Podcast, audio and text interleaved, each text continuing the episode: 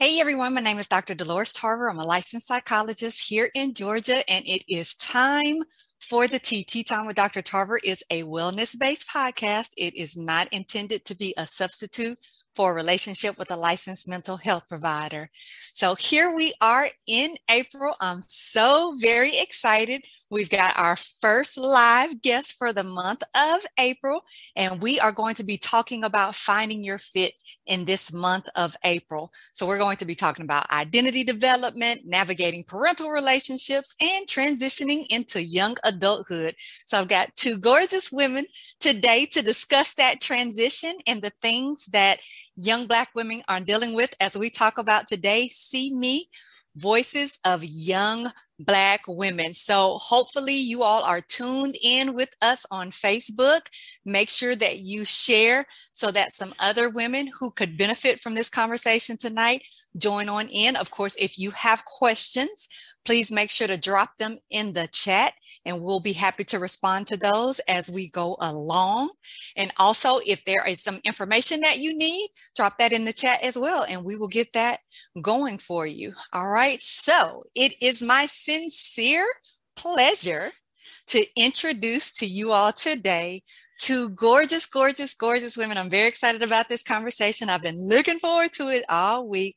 So first up, we have Miss Asia White, who graduated from Columbus State University, magna cum laude, with a BA in biology. She crossed spring 21 into the Theta Phi chapter of Delta Sigma Theta Sorority Incorporated, and she is currently a member of the Columbus Metropolitan Alumni chapter of Delta Sigma Theta Sorority Incorporated. She enjoys hanging out with friends, going to the gym, and taking pictures.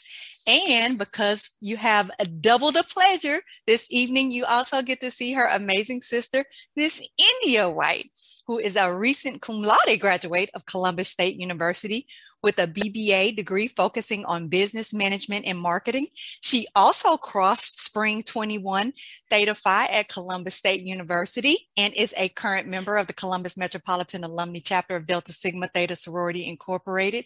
She enjoys making videos, creating flyers, and photography. She uses her creative skills to help businesses achieve their goals and strategies. In her free time, she enjoys fashion and helping others find their style. So join me in welcoming Asia and India White to Tea Time with Dr. Tarver. Yay! Yay. Thank you for having us. Pleasure to be here. Absolutely. Yes, thank you. Thank you both so much for joining. You are by far my youngest guest that I've had on Tea Time, but you have such an important message that I think we're going to enjoy having a discussion about today. So let's get going.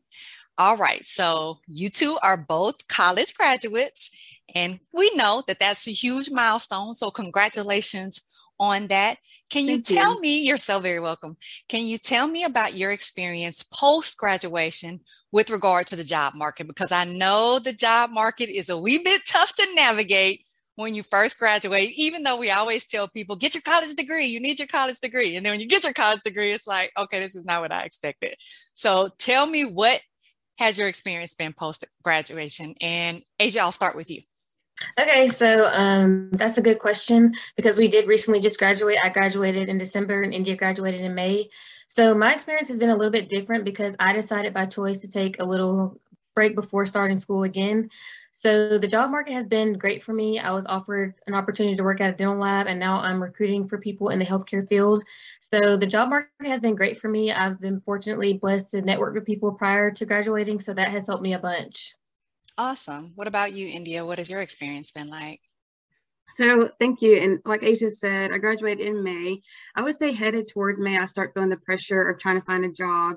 Um, I was started applying for jobs around January, which is I graduated in 2021. So around January, I started looking for jobs. Of course, you feel that pressure of having to find a job right after you graduate because you know there's that question of people asking you know what are you doing next you graduated what's the next thing so i was um, applying for jobs around like march or um, april started seeing more things catered toward like my field of study what i wanted to do so I applied for a job um, and I found one that I was really eager about wanting to apply for. And I remember talking to my mom and saying like, I really want this job. So I applied for that job and I actually didn't hear anything back from it till like two months later. So I started feeling like the stress of trying to really get that job buckled up before graduation. So I feel like my parents could tell because they start telling me, you know, like it's okay to, you know, not have that job buckled up before graduation. But luckily, two months later, I was in that uh, field. I'm doing it now and I love it. So I would say I, I definitely have that side where graduates who feel the pressure of graduation and trying to find a job after. Absolutely. So you both had different experiences. And I know a lot of times people think you're twins, you're going to have the same experience with everything. So I'm happy to hear that you're, you had different experiences with that. Now, would you say that what you expected and your actual outcome was what you were thinking it would be? Or did you think it was going to be a different process than it actually ended up being? Well, with me being a business management degree, like going into college, everyone, I would always hear from people, you know, some people share their opinion with you once you tell them like what you're majoring in. I would always hear people say like, oh, you would never get a job with that. Why would you want to go to school for business when you can do that like by yourself or something like that? So I would always hear that. Um, I would talk to my advisors. They would say that, you know, business, you can do anything. It's very flexible. So I was super glad to have that support from them and of course family as well. Um, but I would say the expectation it was about the same. You know, you had to work hard and, of course, go out and apply for jobs. Um, I think now with the job market, it's a lot easier to get a job versus then because jobs are a lot more open.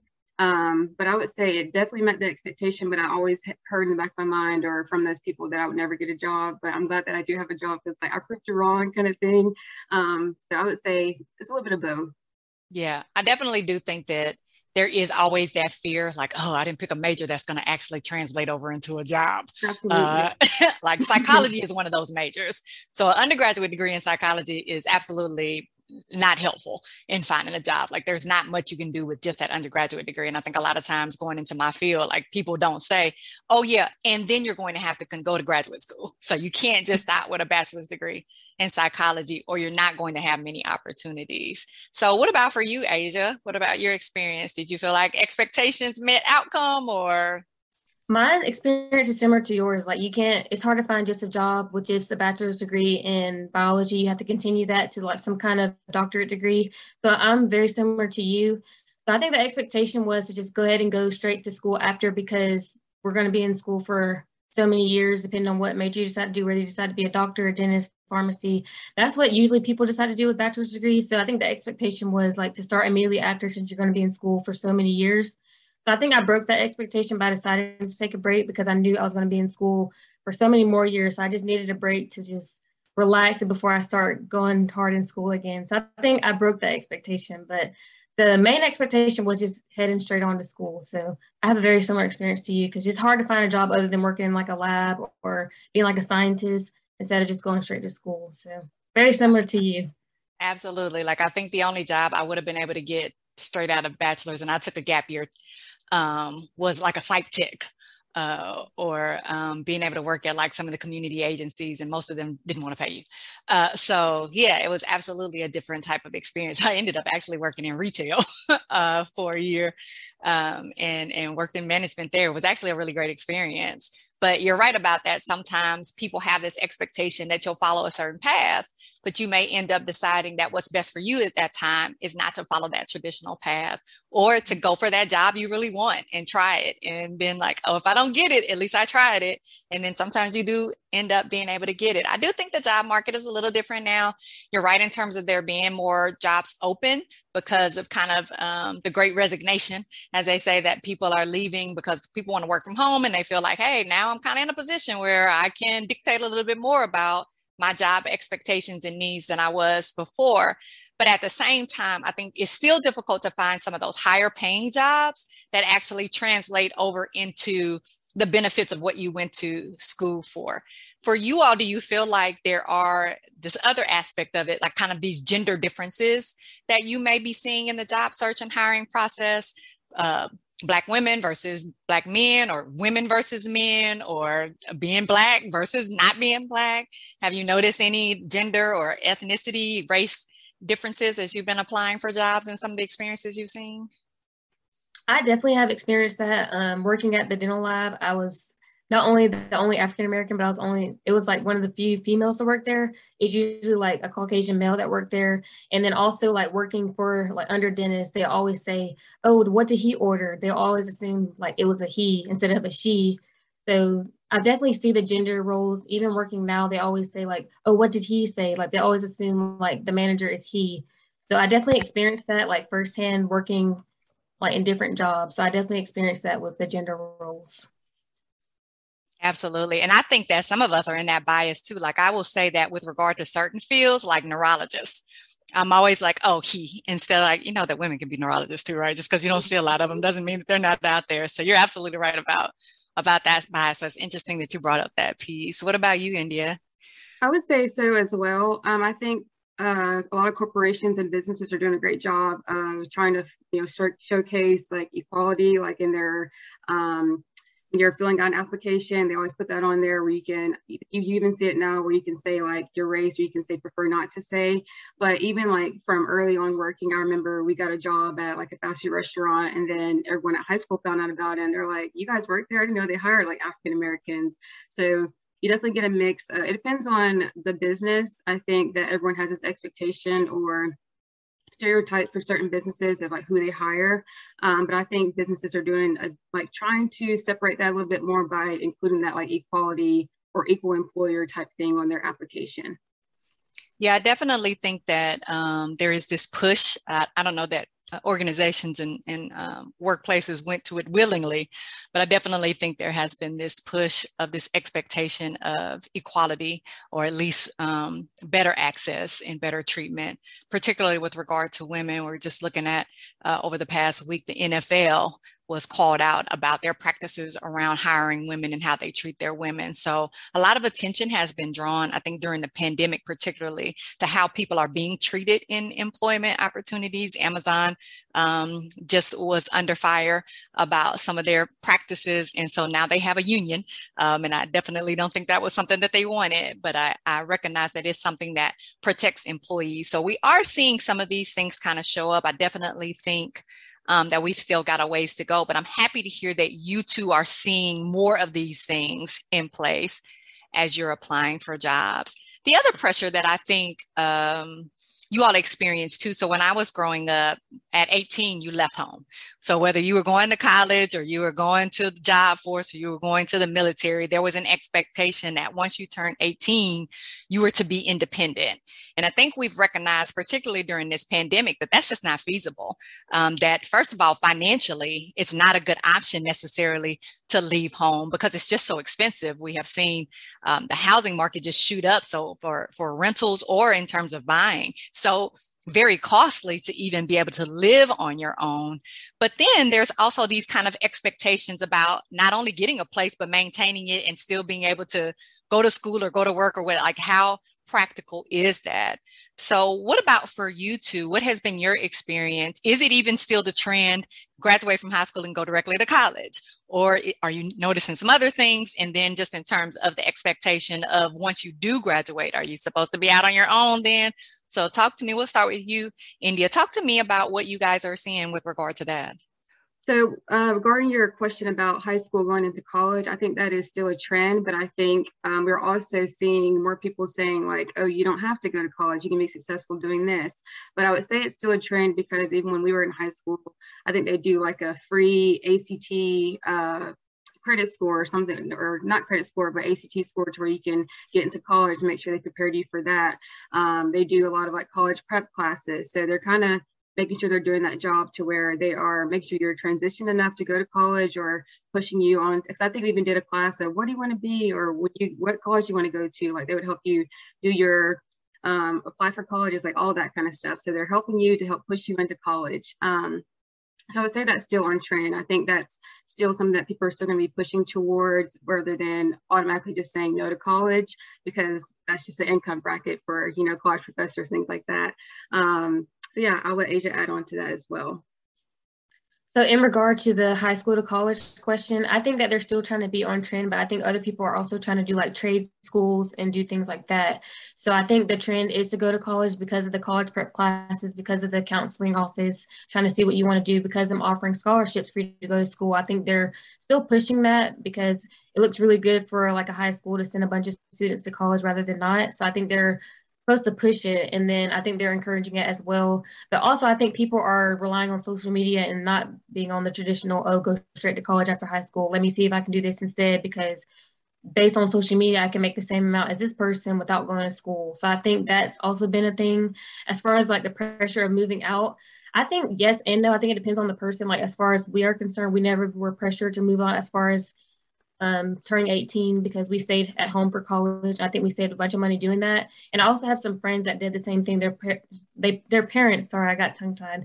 Their parents told them that they needed to get financially stable before they just be out there instead of just oh you're 18, you need to get out and figure it out on your own.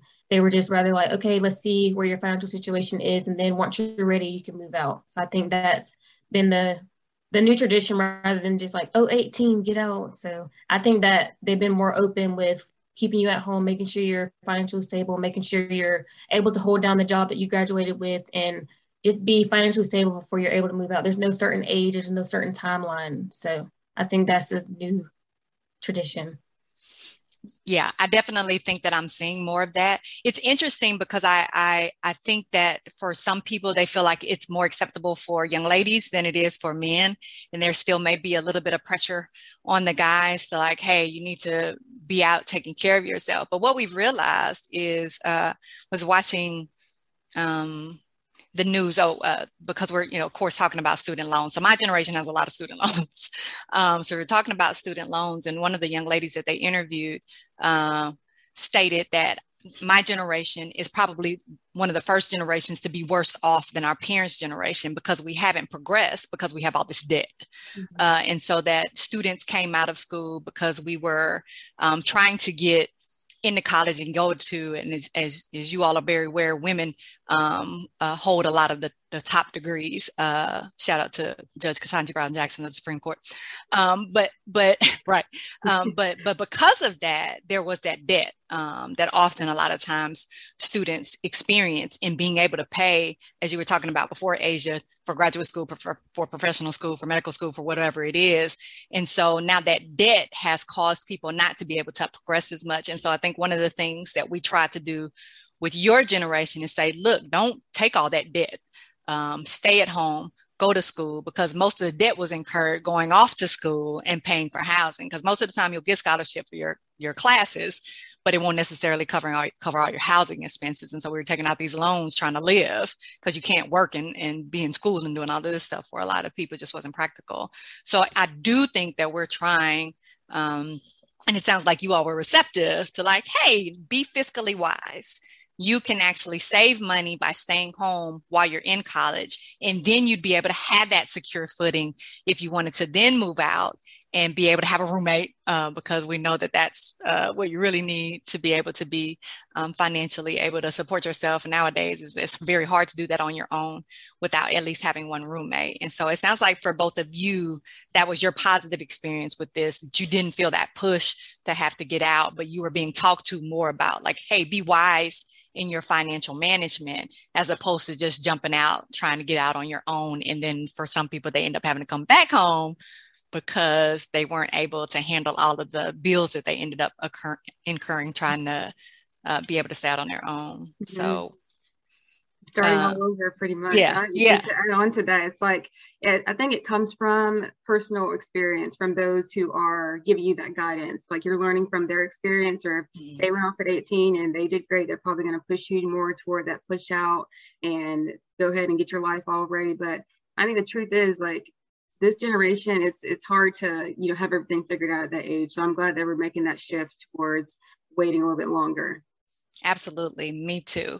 And we we want you all to have intergenerational wealth, and I think that was one of the things that we also struggle with. Like most of us were later in life before we were able to own property um, to get in houses, because again, we're working off this debt that we had, and and and uh, the credit card scams of my generation, where you went to college and and everybody got a credit card. Like they literally would allow these credit card companies to set up um, in our unions and on our quads and outside, and they'd be giving you all these free gifts to get credit cards. And here we go signing up to get these credit cards, knowing good and well we didn't have the income to be able to pay these credit cards off. So we want you to have less debt. We want you to have more investments. We want you to be able to be homeowners sooner than we were.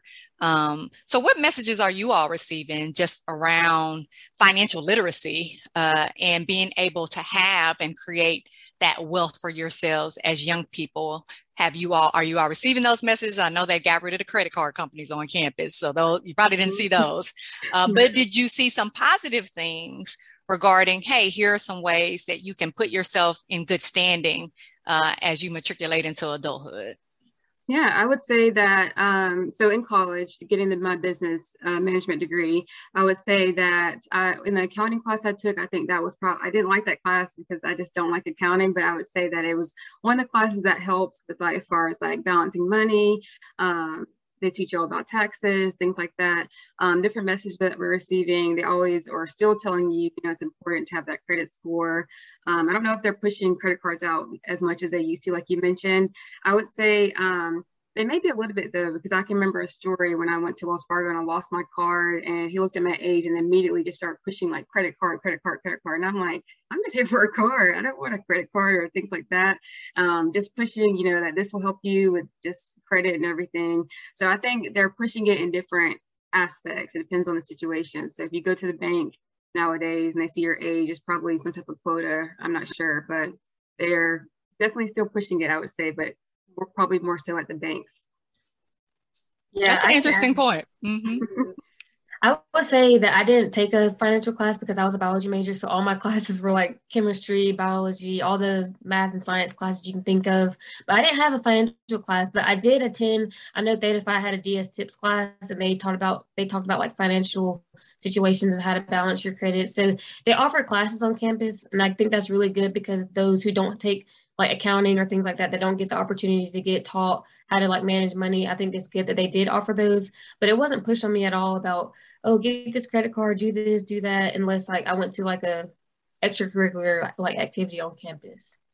Mm-hmm. And I'm so happy to hear that. Um, it does absolutely make sense to me that you would be getting the push from banks, and you probably have gotten it in stores too, right? So when you go to the store, they're like, "Get a Kohl's credit card, get a right." TJ because Maxx every time you go check out TJ Maxx, and they do. They have a quota to meet, and I I, I know a lot of people that work in those stores like i'm so sorry i don't uh, we, we have to do this. Um, or you know walmart uh, target you know people are always pushing these cards and so i do think you get it but maybe you get it in different ways. But mm-hmm. i am happy to hear that there are opportunities on campus and and there are, i know there are community opportunities workshops that are out there to help with developing that financial wisdom and, and, fiscal responsibility because that is one thing that you have to be taught. So people think that uh, i grew up in a generation where where uh, so you got a lot of stuff in the mail so a lot of stuff comes electronically now. Um, but when when i was coming up and in college uh, everything still came through the mail. And so what people would get in the habit of is they would know something was a bill. And so they just like, mm, just gonna push that over over there, right? Avoiding it and not dealing with it. Like you knew that was that credit card statement. You charged up all of this stuff and you know you don't have the money to pay it. Um, or you know that your rent is due, or you know all of these uh, your utility bills and you're behind because you've overextended yourself because you didn't necessarily have that fiscal management. And sometimes we don't have family members who talk to us about it. Now they might know, but they just haven't talked to us about it. And maybe they're like, oh, you're not old enough, or they just haven't really thought much about, like, oh, yeah, hey, I should probably teach you this information. Um, versus uh, those families who do start talking to their young people about it.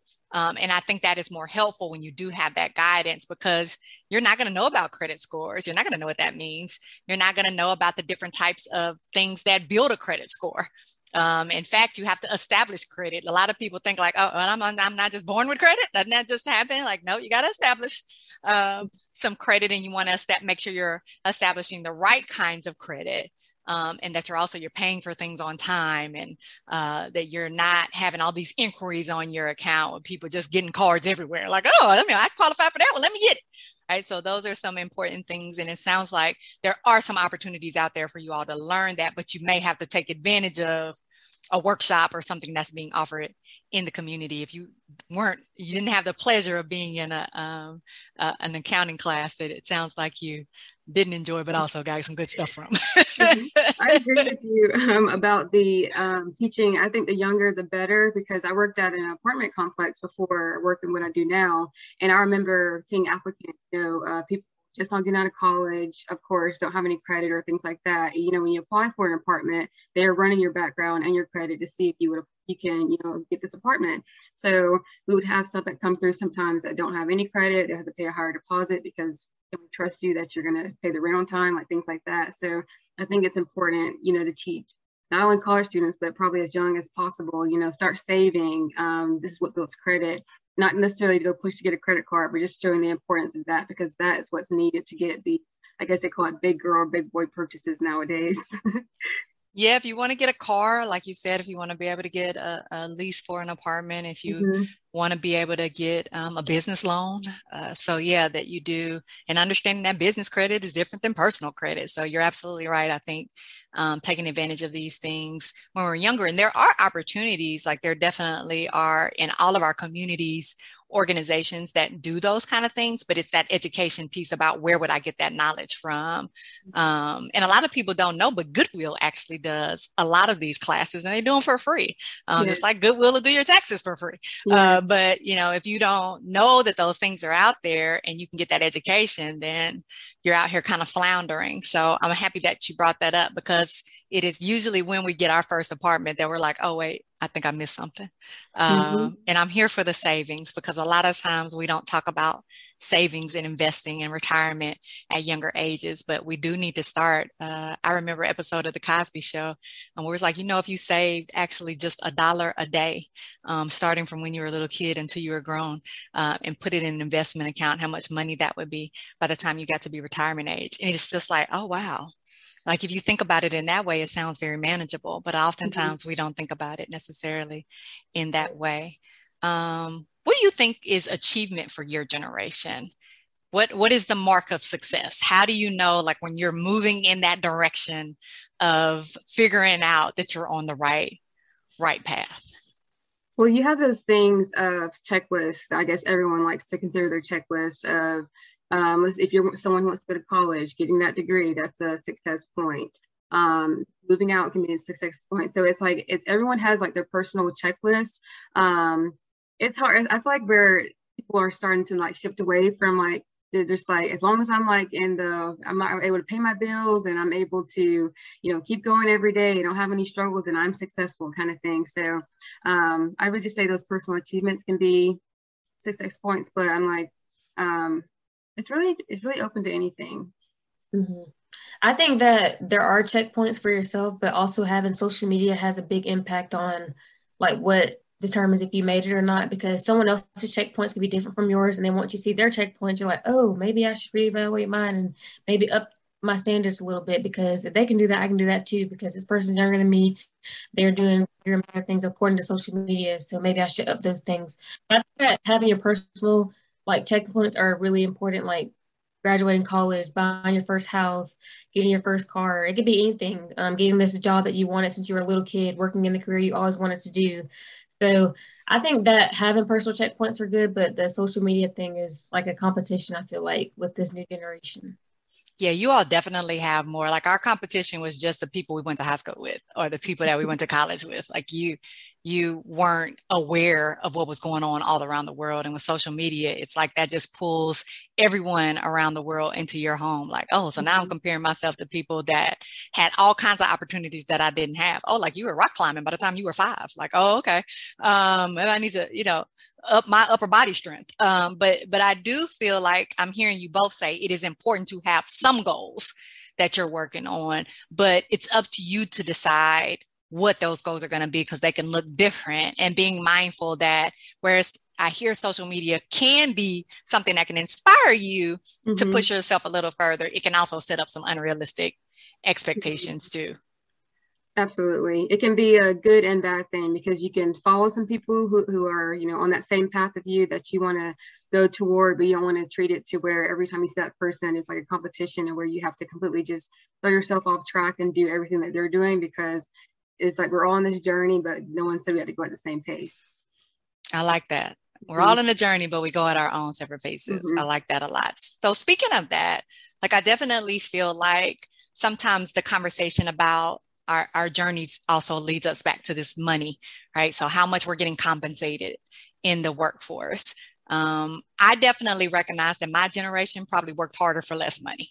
And so one of the things that we're trying to talk to you all about is work smarter, not harder. So, what do you think has been the experience you have had? I know you all have had a variety of different types of jobs, which is why I think you two are great to answer this question. But, like, what has been your experience around wages in the workforce in terms of if you felt like you were fairly compensated for the work that you did, or you feel like, no, we had to really work hard and try to prove ourselves or move up in order for us to be able to get a fair wage? I will start with that. So I think that working in like a variety of jobs, they've always said you're not allowed to talk about what, how much you make. It's supposed to be like a big secret. So working at different jobs, it always came up like so makes this. Like talking as friends, like on lunch break, the conversation would come up. Of course, I never told anyone how much I made, but I would overhear people talking, and they're like, "I make this much." I'm like, you're getting paid this much. You've been here for way less than me. I stay longer. So I had this experience. I worked at a lab and I was with a coworker. We were in lunch break and they were talking about like how much they made. And I was just eating lunch, just listening, not really listening, but listening a little bit. And he like spilled how much he made. And he's been there for way less than me. And then he doesn't stay late. And I'm like, I'm working double like double shifts and you working harder, been there longer, and you're getting compensated more. So I feel like I wasn't fairly compensated with that. But then again, people have different perspectives how they see people. Maybe they felt like he did deserve more, so that's their opinion. But also like working at my job now, like some people make more than others, and we're not allowed to talk about how much you make. But of course, it always comes up. So I feel like the compensation thing is always going to be like a hush hush thing because they don't want people to see this person makes more than this person. It's going to cause like this conflict thing. So I definitely feel like the compensation thing is like a a secret, but it shouldn't be. Mm-hmm. Mm-hmm. I would agree with you on that. And I think that the reason they tell us not to talk about our salaries is because they know there's salary compression and that people are actually getting paid more to do the same work. Um, mm-hmm. And it often is based on uh, nepotism, who you know, who you're connected with, who you're friends with or family with, or also some gender bias that I think occurs a lot of times in environments. And so, one of the ways to shatter that, yes, is to talk about, which is why some companies, their earnings have to be public. So, state institutions, for example, you can look up what everybody makes, and that is um, in order to make that process equitable. So, I am very, uh, I'm disheartened and disappointed, but I also recognize that this is, you know, still going on. I'm not naive to that, but I'm happy to hear that you're recognizing too, like, wait a minute, let me kind of pay attention. Um, because sometimes it's hard for us to ask for our worth, particularly as, as Black women when we get in environments, because we are taught, well, just be quiet, work hard, they'll see your shine and they'll come. No, they won't. No, they won't. I need to be able to go and ask for what I deserve as well. I need to be able to find my voice with that. What about you? And have what has been your experience with yeah, compensation? Mm-hmm. I would agree with you both. Um, I would say companies are still stressing that competitive compensation thing because they know that they have different people in their workplace at different brackets of pay and they don't want to discuss it. I remember when I applied for jobs, I had to sign this disclosure of will not uh, disclose what I've made because it's damaging to the company. So they are fully looking for or looking to conceal that information so they don't have people just all about open quitting because so and so makes double they make and they just got here two months ago and someone been here for six years and they're still at you know the starting income bracket that they have set. So I think that they're doing that to mask that idea, but um, people are you know still talking about it and eventually it comes up. So it can it can hurt the company. It can for sure because it kind of makes people think that they're not as appreciative as someone else. So um, it's still happening. Definitely still happening today. Yeah, I see that. This whole non-disclosure thing is an interesting concept to me um, because you know, I know, and I recognize that a private company can do whatever they want. Uh, mm-hmm. Public, you're dictated by a, a, different set of rules, but private companies, like they literally can do pretty much whatever they want. And because we're in Georgia, which is an at-will state, like people literally can fire you like at will. It'd be like, you know what? See ya.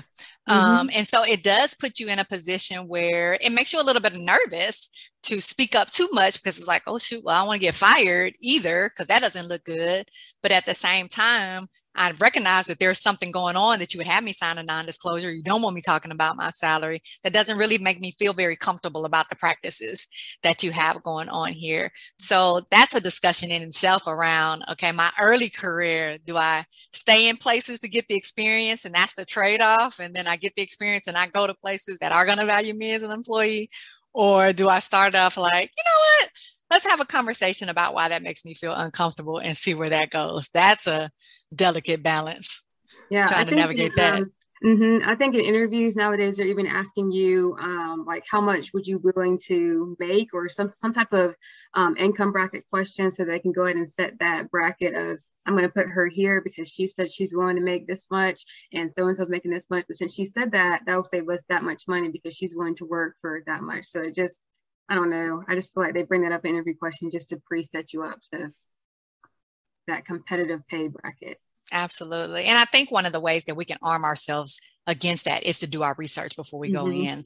Like one of the things that people are talking about is money up front. So I need to know up front how much money I'm willing to make, which means I need to research and see how much people are paid and also be honest with myself about my worth and my value mm-hmm. in terms of what I deserve to be paid because I know how I'm going to work. I know my work ethic. And so some of you might be minimalist. So you'll do the minimum amount of work required. Uh, whereas for some of us, we're going to show up and do extra. Like Asia was saying, I'm staying late. I'm working longer hours. I'm doing all. So if I know know I'm going to be doing that, then I need to come in off out the gate making a higher wage than someone else. So mm-hmm. I think one of the ways we can arm ourselves is to be educated about what would be an adequate salary range for me and mm-hmm. not be mm-hmm. afraid to say more than what we think somebody else would say. I know y'all start people off at 15, I want 20.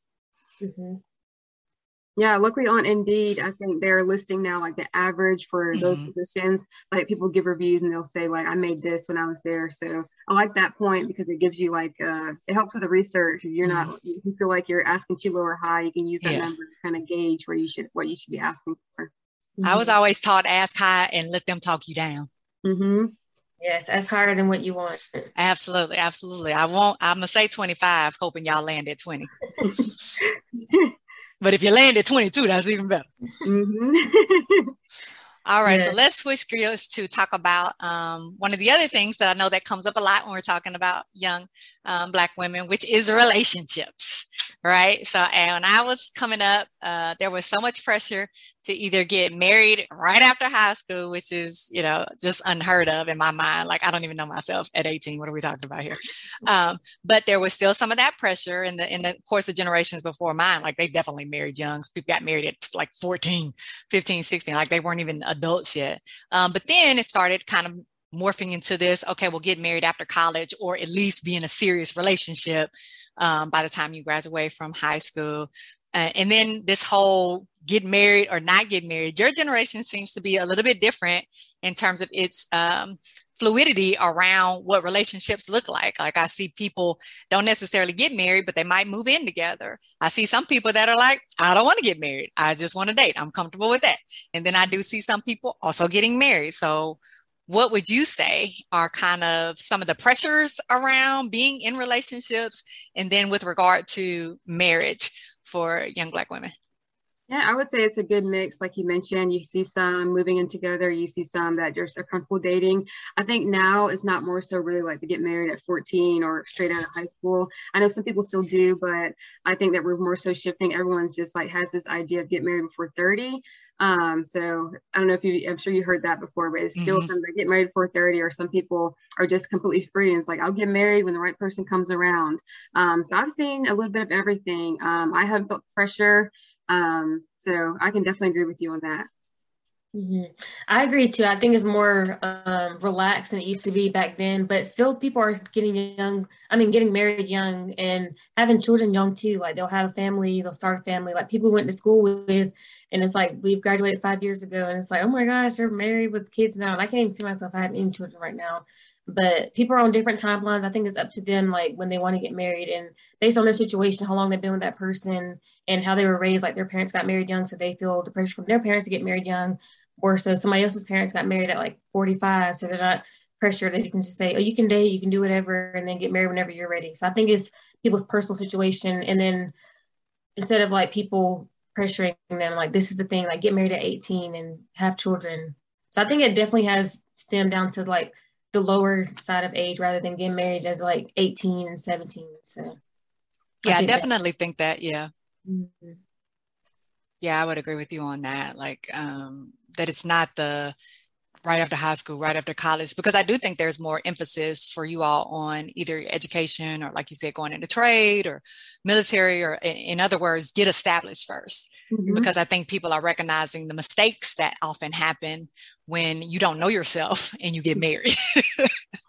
so I'm still learning and growing as a person. And then I got a whole other partner over here. And then I start having some kids on top of that. And so I lose myself because I never really allowed myself the ability to be able to grow. And so I do think that we're recognizing like, hey, you all need to grow. But then so the other side of that, right? So the negative that I hear about that is now that you have focused so much on your career and developing yourself that it's harder to then get into a partnership because you are used to being able to kind of navigate and manage on your own and make your own decisions and you're more established. And so this notion of now I have to have a partner where I'm sharing in some of that decision making um, can be a little challenging. And so what has been you all's experience with that? Like post, okay, now I'm educated, I've gotten my career together, and then I try to date. What's it looking like in terms of that? Yeah, I've um, I've dated um, in high school. I've dated in college. I'm still with the person I was with in college. So I think it's definitely based off of personal experience how everyone you know sees that or how everyone goes about finding a partner. Um, so I definitely say it's personal experience, and I think that most people are pressured to they'll say like you find your sweetheart in high school. They'll say you find your sweetheart who you're going to marry in college. But I just think the right person will always come out your path whenever the right timing is meant to be. Yeah, I agree. I don't think there's a specific timeline. And then me personally, like going back to school, people are like, when are you gonna have time to have kids and get married? Like if you tell anyone you want to go back to school to be any kind of doctor, they're like, Well, when is the husband and kids coming and play? Like when is when is all that coming play? When are you gonna have time to like go to your kids' soccer games, stuff like that? That's a question that always comes up. They always ask when are you getting married and when are you having kids when you bring up any kind of like doctor degree. They don't really ask about, oh, when do you plan on doing this and? They're they always focus back on when do you plan on having kids and when are your husband gonna come into play? So I think the career thing definitely like the pressure of being asked that if you consider going to any kind of further school that because I have friends that have been asked the same thing. I've asked them about it. They're like, yeah, I always get asked when I'm going to get married or when I'm going to have kids because I have friends that are in medical school. I have friends that are in dental school. They always get asked like, when are you going to have a boyfriend or when are you going to get married? So I think the pressure comes a lot with that career choice that you make too. Yeah, I definitely would say that because and and um, I remember my father having a conversation with me about um, like you know when you get this doctorate degree that's going to cut down on your options for partners, and I was like, huh? what father? Um, but there is uh, was then, and I think is still this perception that your worth is dictated by your partner. And so, like, hey, you focusing on this other stuff, you're not making room for this partner. Like, how are you to be able to be with this partner needs? Uh, I've, I've had, um, you know, guys very much shared that they feel like it, that women are more difficult when they're more educated and more independent in terms of, of, of partnership. Now, we know that that's a misperception. However, what used to be this whole notion of, you know, man at the head of the house as the head of the household. He's bringing in the income. You're taking care of the like that. Those days are gone. Like we have partnerships, and so in partnerships, like we have um, we're both bringing things into this relationship. We're both responsible for maintaining and managing this relationship. Uh, we're both maintaining the home because you can't be by it. We got to have two incomes try to live around here. Um, right. So we're both doing that. And so there is not necessarily these traditional, uh, which, you know, kind of gender uh, stereotyped roles of what the what one partner does versus what another partner does. Like, no, we actually do um, work out things together, talk about things together. But yeah, you're right. Like there's still that like, oh, but about marriage and kids. Well, what if I don't want to get married? What if I don't want to have children? And people are like, aghast, like what, what is wrong with you? Mm-hmm. Nothing. um, but but but maybe that's the fit that I have in my life. Maybe that works best for me. And so getting out of this whole that your first question to a man isn't like, hey, when are you're going to get married and when you're going to have kids. Um, like, what are you going to do after graduation? Right? It's whole mm-hmm. different. Oh, you're in medical school. Oh, that's awesome. Like, what are you learning about in medical school? When are you going to graduate? I can't wait for you to be my doctor. Like, what, what, what, where is his? Um, when are you going to get married and have kids? How are you going to make time for a wife? How are you going to go to um, the kids' games? Where's, mm-hmm. where are those questions for him? Uh, so, yeah, I do absolutely think that we are still trying to smash um, some of those uh, outdated perceptions of what relationships look like and what identity as a young woman looks like. It's not tied mm-hmm. to your partnership, uh, but that is tied to you. And I'm hearing you both say, hey, I want to have a, a, life that I'm able to do things I enjoy that give me passion that I'm excited about, uh, and and have a career um, that I enjoy going to work and not that I dread. And then the partnership, it'll come. Like if I'm mm-hmm. a fully established and integrated person, the partner they'll come, but that's not necessarily my focus. Mm-hmm. I think growing up, we always heard that like you get into that age where you're like, oh my gosh, I want a boyfriend, but we are always taught, you know, like you know, put your school first, the boys will come they will fall into place. Just let everything fall in line. Don't try to push yourself to be with someone just to say you're in a relationship. So I can definitely agree with that. What about for you, Asia? I know that you um, have had a different experience too, like because you're in the medical field, you're going to be going into, um, like you said, you'll be pursuing either a doctorate or some kind of advanced degree. So it might look a little different uh, because you know they used to say that um, you know the smart girls didn't get guys right? Now clearly we have smashed those stereotypes as well. Mm-hmm. however i do recognize that you did have to spend time in lab. Yeah you did have to so you've had a different path and so that may have made it a little bit more difficult to date as well because of some of the things that you had to do for for school. Yes i think that being a biology major like it required me to study bunch, like just studying all night. So it's definitely sacrifices with dating someone because sometimes you have to choose studies over going out to eat or talking to that person. Because I did long distance when I was in college. So it was some nights where I had to choose studying over like talking to him. And I just had to choose my studies first. So this is my career and this is something that not that's not always going to be there. So like one grade could lower you a chance because I'm competing for a spot to get into school. So your grades matter. You can't just push it to the side and say, oh, I'll just do this and make a lower grade. Like you have to push to be the best you can be. So sometimes I had to make that sacrifice and say, okay, I'm going to study instead of talk to you this one night. So I think that being little, I guess, the nerdy girl in school, um, that definitely came with a bunch of sacrifices. And that still comes with a bunch more sacrifices when I do start school again. So that's definitely a sacrifice that I'm willing to take, though, because I'm willing to put my career first. Absolutely. And so you should, if that's what you want to do. Um, so, speaking of uh, differences and sacrifices, I know that a lot of times growing up, girls are treated different, and we, um, you know, sacrifices are made because there is like we want to protect our girls, we want to keep them safe, we want to make sure that you don't get pregnant uh, when you're young, like all of these kind of things that we worry about with our girls, and we can tend to be a little, a little more strict on our girls than sometimes we are on our guys what was your experiences growing up as young black women and what are some of the messages you received just about being a young black woman a young black girl at the time growing into adulthood as a woman? Mm-hmm. i think we're taught um, just as girls in general guys will be guys so there's just a stereotype of they can just be whatever we can try to train them but guys will be guys when it comes to girls. They've got to you know do this a certain way.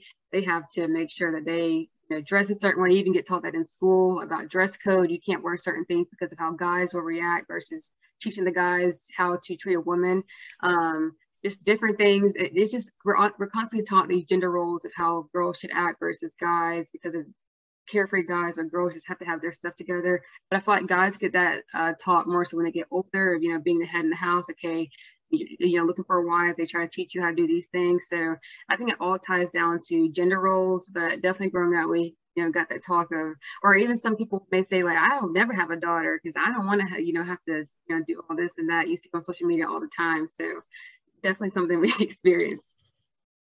Yeah, I think that personally, like being a girl, I think that growing up like girls are raised more strict than guys. Like she said um, the stereotypes with oh the dress codes in school even having a stricter dress codes. Like they said i remember in high school they told us that we couldn't wear like shirts like this because your shoulder was out. Like things like that like you can't wear ripped jeans because guys are looking at you. It's always like dressed like this so a guy won't look at you instead of tell that guy like to stop acting like this, teach him how to treat a woman with respect. So I think that growing up as a girl, there has been more strictness as far as like take care of yourself this way so this doesn't happen to you. So mm-hmm. I definitely see that. Mm-hmm. Be prepared, carry your safety equipment. Can't walk alone by yourself because a guy can't control himself and try to snatch you at night and just it's a bunch of craziness for sure it definitely sends the message that men are just out here like over sex crazed and like can't control themselves have no uh, ability to make good decisions and like be able to to actually focus and attend on anything. It's like my goodness, what a terrible picture to paint of, of, of boys and men is that mm-hmm. like you're out here with no self control. Um, but that is absolutely messages that we still receive. Like I, um, not too long ago, uh, got into a, a, a, bit of a Facebook um, discussion with somebody I respect and value very much, who's a pastor, who was like, you know, women, you got to be out here. And he showed this woman in this very long skirt, um, like, you know, gone are the days where women dress like this. You need to, uh, essentially, you need to be chaste and virtuous. And I was like, come on now I, I, know that you are still not thinking that way that's such an outdated perspective and it mm-hmm. um it, it feeds into rape culture but but also yeah this notion that men aren't capable of controlling themselves like what in the world is that the kind of message that we want to send to our boys um and, and to our men like that we expect that you're just going to be barbaric out here groping women all the time like no mm-hmm. you're perfectly capable of wearing your ripped jeans too sir um and you're perfectly capable of wearing your um tank top uh and, and your your shirt that shows your your biceps um, and and we're able to to still focus. Like yeah of course we're attracted to people uh, people are beautiful and we like to look at them but that doesn't mean we can't look at them and have some control of ourselves and it definitely doesn't mean that we can't look at them and also focus on other things. Mm-hmm. so it doesn't give us a lot of credit for our ability um, to have you know uh, reason and judgment. So it, it is a little disconcerting i think to still hear that young ladies are receiving those same messages about like oh you got to be so careful about how you dress where you going. And don't get me wrong like we need to be safe. And the reality is there are just some people out here who are sick twisted individuals and they look mm-hmm. for people who are vulnerable to take advantage of them. But the fact that you have to think about that in your class i remember our our rule was our skirts had to um, come to our, our knee. So how you measure that is you'd have to get on your knees. Um, and if your skirt didn't touch past the floor on your knee, then that skirt was too short and you had to go home um, and change mm-hmm. your clothes. And so, you know, I know they've gotten even more because you all have leggings. We didn't have leggings um, back then. So we didn't have that to, to worry about. We had biker shorts and we definitely couldn't wear those to school. Uh, mm-hmm. So, but yeah, all of these different things that you have to think about in terms of what you put on like oh wait i can't wear that because that oh, that plunge is too low or that's a little too short or that's got a rip in it and shows a thigh um, or oh too much ankle showing mm-hmm. that you have to be very thoughtful of that um, and you probably thought about what you were going to put on um, even to come on this on this discussion tonight like oh yeah we're going to be viewed by people so let me be thoughtful about what i want to mm-hmm. want to put on it's like constantly as as women we're having to think about what we look like um, and that's unfortunate that we're still having to think about how we might be perceived and how we might be judged just based on what we're wearing mm-hmm. and i think hygiene is that is all important but i think when it comes to like the personal image like self-image is putting a lot of i don't know that may contribute to a lot of self-doubt and some people because maybe they don't like to dress that certain way or have to you know always do you know the materialistic things of how to dress up and carry themselves so honestly it's just it's just a, a whole world of just a situation that it needs to be fixed yeah, absolutely. But you do bring up the hygiene piece, and I do think mm-hmm. that's any part of development um, from girl to young adulthood uh, is hygiene, right? So all of these things about being a woman. So we have all of these things in our bodies that we have to mm-hmm. manage um, because they secrete um, and they sweat and they, you know, all of these things that we have to go through. Like what, you know, some people when I was growing up, like their their um, moms like never had discussions with them about menstrual cycles or never had discussions with them about natural body odors or never had mm-hmm. discussions with them about, you know, how to keep up uh, their gynecological health and, and like some of them never even saw a gynecologist until they were grown what were you all's experiences growing up just in terms of messages you received about how to take care of your body as women mm-hmm. so early, uh, oh sorry. Uh, we were taught early to um, take care of ourselves. I remember like the first day of like fifth grade we were taught how to like put a pad on and things like that. We had this little pouch like just in case. So we were always prepared um, but that talk was held on to us very early on. I'm grateful for that because I was able to help other friends that didn't get the talk so they wouldn't be prepared and they would start their cycles at school or something like that. And we could help them by being prepared. So I think us having that talk early on, knowing how to take care of yourself is a huge advantage because some people don't get that talk and they're unaware. So us being prepared was really I think it really helped us when it actually did come to the time when we did start our We weren't like freaked out. I mean, we were a little bit, but like naturally we were, but we were still prepared. So yeah, it's definitely normal to be, you know, a little bit pushed inside when that starts because it catches you off guard. You're like, okay. But I remember, uh, I still remember having the talk with our grandmother in the car one day. She was like, one day blood's going to come out. We were like, what? I, we don't want blood to come out. Like just being like so freaked out about it. But ever since then, like Asia said, we had to prepare like pencil pouch with our, our mom helped us prepare that had like a just in case when that time comes. So we were waiting for it. Um, so yeah, we definitely had to talk of how to take care of yourself, body odor, the importance of bathing and um, just general hygiene things, um, oral health, everything like that. So we, luckily we were, you know, blessed to be able to have that conversation, but you're right. There are definitely still uh, ones out there that don't get the opportunity to have that talk. Absolutely. Like even like sexual, you mentioned oral health because a lot of times we don't think about our teeth and how important they are, but like sexual mm-hmm. health as well, like being able to understand like, hey, like there, you don't need to be putting stuff on you trying to smell good and putting all these lubes and lotions and, and, and things on your body and letting people stick stuff inside your vagina, like, you know, that could potentially cause infections. And mm-hmm. so being even able to have those kind of conversations, because a lot of times we're in situations before we know how to deal with situations. And mm-hmm. so it is good to have these kind of preventative conversations about like, hey, so just so you know that talcum powder does not need to go in your vagina. Nothing inside. yeah, you don't need to put Bath and Body Works and glitter sprays down there to make it look nothing inside. Yeah. Right. The glitter spray, that, right. So it's in and and to be able to have these conversations, because it used to be like, oh, that's taboo. You don't talk about that out in public. That's not ladylike. That's mm-hmm. uh, right. Like, no, we need to be able to talk to um, you know, how many conversations have have I had with women about you're not supposed to be wearing scented tampons or scented pads. Mm-hmm. Like there no fragrance, none.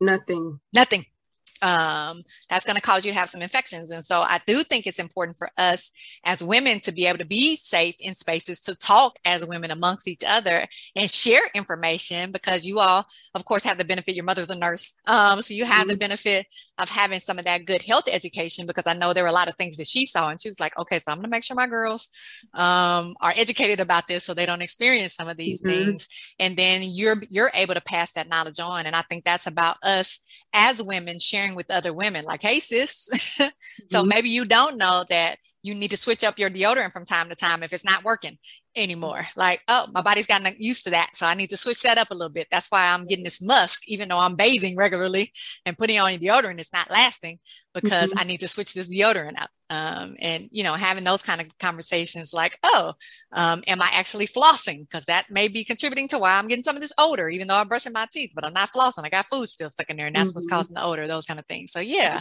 Disease, all that. Yeah, all of that Mm-hmm. And knowing like you're running right on keeping all these UTIs and yeast infections, it's because maybe it could be contributing to all those products or different things. So those things definitely need to be talked about as well. Absolutely. Even our underwear, like, you know, just conversations about those kind of things. Like we mm-hmm. don't even like, or the detergent that you're using to wash your underwear in. Like, oh, yeah, that may be contributing to why I keep getting these bacteria infections. Mm-hmm. So, yeah, that's change very important. Mm-hmm. Absolutely. Change of weather, humidity, moisture, all of these things. I'm in a different climate. And so, like, oh, that's why I keep getting these infections. Like, so being able to understand some of those kind of things. Um, so I do want to switch gears for our last topic to kind of, you know, social justice um, and what are some of the things that you all are seeing. Uh, of course, we just, um, you know, got a new judgment down that um, Tamir Rice is not going to be getting any justice uh, for the no-knock warrant that was issued that led to his death um, and because you know he had a weapon even though he was again in his place of dwelling um, keeping himself safe that the officer was justified in shooting him. And so, like, what are some of the things that you all are seeing with regard to just inequality, justice, um, and and some of the the equal rights kind of conversations that you all are having and the things that you've been seeing? I think that more. So when it comes back to the job force, I think people are tr- starting to, you know, equip more of like um, I guess you would say African Americans. You even see it like in today's, we have a, a African American vice president, like you mentioned the judge earlier. So I think that we're seeing that nowadays and everyone's like celebrating that because it gives us something to look forward to. I remember uh, when the vice president was elected, everyone was saying like now my little girl or little boys or even myself has something forward to because now it's like you're seeing yourself in that. Um, I still think we have a lot of ways to go. Um, you still, every time you turn the news, you're seeing racial injustice and things like that happening. So I think we still have a lot of ways to go, but um, I'm happy to see where we are today versus many, many years ago. Mm-hmm. I agree. I think that the racism has gotten a lot better, but there still is things that need to be done, especially like seeing things that happen on social media that allows us to be woken up because before there was social media, we didn't really know that these things were happening. Like we knew of it, but we didn't see it being this bad in today's time. So I think social media allowed us to wake up and see, okay, wow, this is really bad. We thought racism was down, but there's still some things that need to be fixed.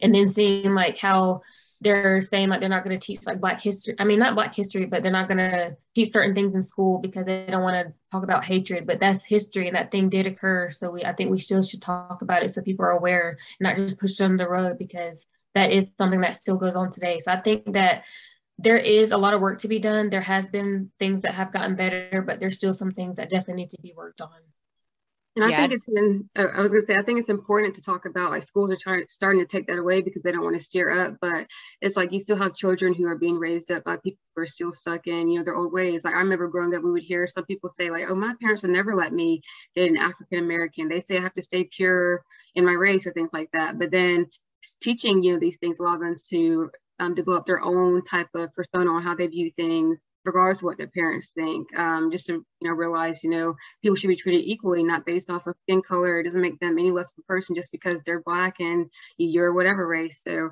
I think it's important to still tie that into school. Yeah, I definitely agree with both of you. Like as we're talking, having these conversations about critical race theory, which isn't even taught in schools. Um, but as we're, you know, essentially as a, a, mechanism to be able to say, like, hey, we're not going to talk about anything that makes us uncomfortable. Mm-hmm. We don't want to have to deal with the ugly reality of who we can be to each other, which is we can absolutely be hateful to each other. We can be discriminatory against each other. We can be sexist. We can be racist. We can be homophobic. Now mm-hmm. you all are, are, are telling young people they can't talk about sexual identity um, now anymore, and you're and you're firing teachers and banning um, all of these books that really talk about the good, the bad, and the ugly. Like there mm-hmm. are just some ugly truths that we need to be aware of because we know that if we don't address our history, we're going to repeat our history. Mm-hmm. And so, mm-hmm. yeah, it is a strategic uh, mechanism that people are using um, to be able to continue the legacies of some of the things that we're experiencing. So, yeah, we are still very much seeing outright racism and discrimination and, and hatred and killing in our streets, but we're still we're also seeing those more covert things like being able to get a loan, um, being able to get access to certain institutions of education, mm-hmm. being able to get into certain neighborhoods, being able um, to have businesses and and not have those businesses policed in the same way, right? So there are a lot of ways that it's still showing up, unfortunately even in your generation, though people are trying to hide it. As you all said earlier, social media is highlighting a lot of these things. Um, mm-hmm. So people got phones and cameras and they are putting people on blast and, and taking screenshots of, of what they posted on their social media pages. And so, and to some degree, that is holding people accountable, but we also know that there is a lot more that's required to make systemic change other than Absolutely. a few hashtags. Mm-hmm. I agree. Yeah. So I want to thank you ladies for joining me today. Asia and India White, it has been my sincere pleasure to have you all on Tea Time with Dr. Tarver. You are so very welcome. It's been a great discussion about some of the issues that you all are, are facing, and I appreciate your honesty and openness. Um, are there, in your last words, something that you would like to let viewers know in terms of what is something that's important to young Black women that may be helpful for people to know that they may not be aware of, to ask or um, to do? Um, to make sure that we see you, we support you, we're there for you. Absolutely. Just that whole thing of don't be afraid to be you. Don't be afraid to ask for more. It's okay um, when people say no. Keep going, um, and just be unapologetically you. The world is changing. You see more African Americans in these higher up positions. So I'm glad it's happening. And I just want to say, if that's you, if that's your dream, keep going. Yes, I agree. Keep following your dreams. Keep being yourself. You could be the next Judge Brown, next girl in the Supreme Court, next Black doctor, next Black teacher. Keep going and do the best you can do. And don't let anyone stop you from being yourself and following the best that you can be. The sky's the limit. Mm-hmm. Outstanding. Great messages from both of you. You all have been live on Tea Time with Dr. Tarver. Please follow me on your social media pages Facebook, Instagram, YouTube, and wherever you're listening to your favorite podcast. We do have coming up in the month of April some other great um, topics that I'd love for you all to join us for. Please stop questioning my manhood, father son relationships, and male identity which will air Wednesday, April 13th at 7.30 p.m. live with Isaac Gilliard. And then from Mommy Dearest to Mommy Did This, Thursday, April 21st, 7.30 p.m. Eastern Standard Time with Michelle Jones. So you all have a great rest of your evening, ladies. Thank you so much for being here today. And to um, the Tea Time with Dr. Tarver followers, you all take care and be well. Good night.